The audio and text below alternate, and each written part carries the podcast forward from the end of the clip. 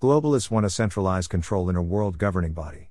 COVID 19 is about forcing humanity to submit to experimental, dangerous, and costly drugs to justify totalitarian power and control over the world's population. The globalist plan is the fulfillment and backbone of the United Nations and the World Economic Forum headed by Klaus Schwab and his cohorts. The UN's goal is a one world government by 2030. The Great Reset is upon us as we witness the destruction of our economy, our freedoms, and our democratic republic. Globalists can even declare humans a threat to the climate, and robots will do much of the manual labor. If the globalists can levy a tax on corporations, they can charge a tax on cows, and where will meat come from in the future? It will come from the laboratory. We will have meat factories and eat artificial meat.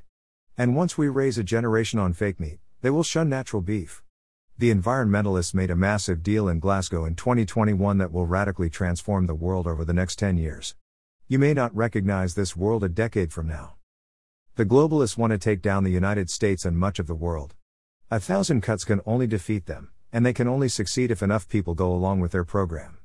There is one thing in the world more wicked than the desire to command, and that is the will to obey. By influencing the mainline news, social media, politics, and education, this diabolical force has convinced societies to defend themselves against false or at least exaggerated threats. Countries have become victims by their compliance, complacency, and their unwillingness to engage with the evidence.